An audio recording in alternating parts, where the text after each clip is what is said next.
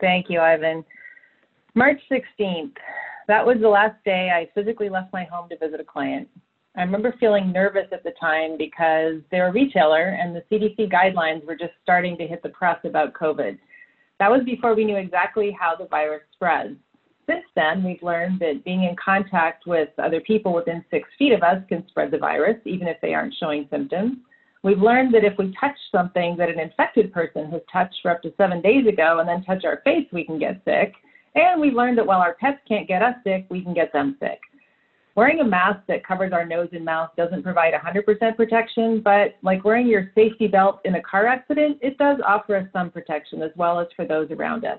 So I'm all in on masks. Our country is facing a dilemma of health versus the economy, and for the moment, the two seem mutually exclusive. When 95% of Americans were under lockdown in April to help curb the spread of COVID, we began to see sustained declining plateaus of new cases. Then, despite researchers from Johns Hopkins Center for Health Security recommending that a state should experience a two week decline before reopening, some states, like our Florida, jumped the gun. Georgia, Florida, and South Carolina were among the last states to issue stay at home orders in April after many other states had already clamped down in March. And of course, because of our natural beauty, our residents and visitors initially interpreted the lockdown as a vacation and everyone went to the beach. We finally got the message and more or less remained at home until May 4th when we were one of the earliest states to begin the process of reopening. On June 5th, the state entered phase two of reopening. Since then, Florida has seen record high new cases, and daily new cases over the past week have been three to four times what they were in April when we had our last peak. Clearly, we're not out of the woods yet, and COVID will be our new reality for some time to come. In the middle of this craziness, we all have businesses to run. It seems truly bizarre at this point to be talking about marketing in a post COVID world, but that's where we are. Small business owners are concerned about so much more than making sure employees are washing their hands and respecting social distancing. They're trying to figure out how to maintain the visibility of their brand and their revenue while their clients are thinking about where they can buy enough toilet paper and Clorox. And by the way, the fact that we are in a hand sanitizer crisis in this country, the magnitude of the OPEC oil crisis of the late 1970s is seriously unacceptable for an industrialized nation like ours. But my conversation today is not about gloom and doom, it's about renewal. While employees of corporate America may be discussing doomsday scenarios, mostly because they were never in real control of their careers, that's not the kind of people we are as entrepreneurs. We're scrappy, we're creative, and we know how to turn lead into gold. So, how do we apply that scrappiness to the worst kick in the pants our economy has seen since the Great Depression? We dive in, we pivot where we need to, and we get creative. Despite all the craziness, two things haven't changed. Our clients still have needs, and we're still smart. But we need to adjust our approach to meet our clients where they are right now. If your business serves hotels, know that many of them have shifted to provide housing for traveling first responders and those who feel uncomfortable treating patients and returning home to their families each day. If your clients are healthcare providers, their practices are hard hit by reductions in elective procedures and their patients are afraid to seek critical care unless it's absolutely necessary. They're trying to shift all or a portion of their practices to telemedicine. If your clients are retailers, they are having a much more difficult time importing wholesale goods, and they're either seeing a spike in online orders or they're trying to migrate their stores online. Any businesses who offer physical services are trying to take them virtual. Consultations and events are moving online. Companies are creating online educational resources to support their clients in order to maintain brand recognition.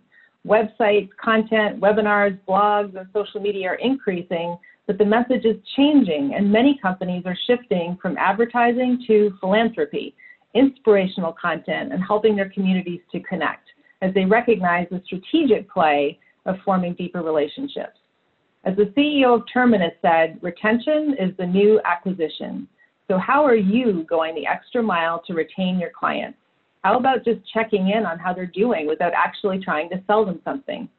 One thing is consistent across all industries companies are reducing their non essential costs. If you can find a way to deliver your services and save them money, then you'll have their attention. Can they outsource something to you more cost effectively than doing it themselves? Can you combine your services into a creative package that either increases their top line or reduces their bottom line? And I don't want to forget about those of you who are selling directly to consumers, since clearly that world has also changed. On a bright note, it appears that retail therapy is as healing as ever since the week ending June 13th marked five weeks of consecutive year over year growth in discretionary retail, according to the NPD Group, and is nearing our pre crisis baseline. Restaurants, however, are down by 12%, but video game products reached the highest total in U.S. history in the first quarter of 2020. Netflix usage is up 72%, and outdoor toys surged as families took refuge in their yards. Family sized food item sales are up, and consumers are seeking reassurance of high levels of sanitizing and cleanliness. In fact, watch for a rise in sanitation seals of approval as multiple industries seek to make consumers feel comfortable consuming their services. Now, it goes without saying that as the economy tightens, consumers are focusing their spend more on essentials. So, how can your business be considered essential? According to a study by McKinsey, the categories where U.S. households are spending more are groceries, household supplies, and home entertainment. The biggest dips, not surprisingly, are adventures and tours, hotels, and flights. But there are several categories where the reductions in spend are quite small and bordering on neutral. That means they probably haven't reduced their budget. These include snacks, which many of us are feeling in our waistlines right now, takeout and delivery, alcohol, and personal care products, especially those DIY versions. So, if these are your clients who are likely somewhere between doing okay to growing, how can you help them? In general, our post COVID world will look much like our COVID world for our marketing, at least for a while. The big trends are DIY, virtual, anything online, and family sized. Maintaining relationships, shifting to digital, and checking in are key right now. Personally, I found lately that by simply checking in with past clients and prospects, I've been able to keep a steady stream of new business going. So, my challenge to you this week is to just check in with three people you haven't spoken to in a while.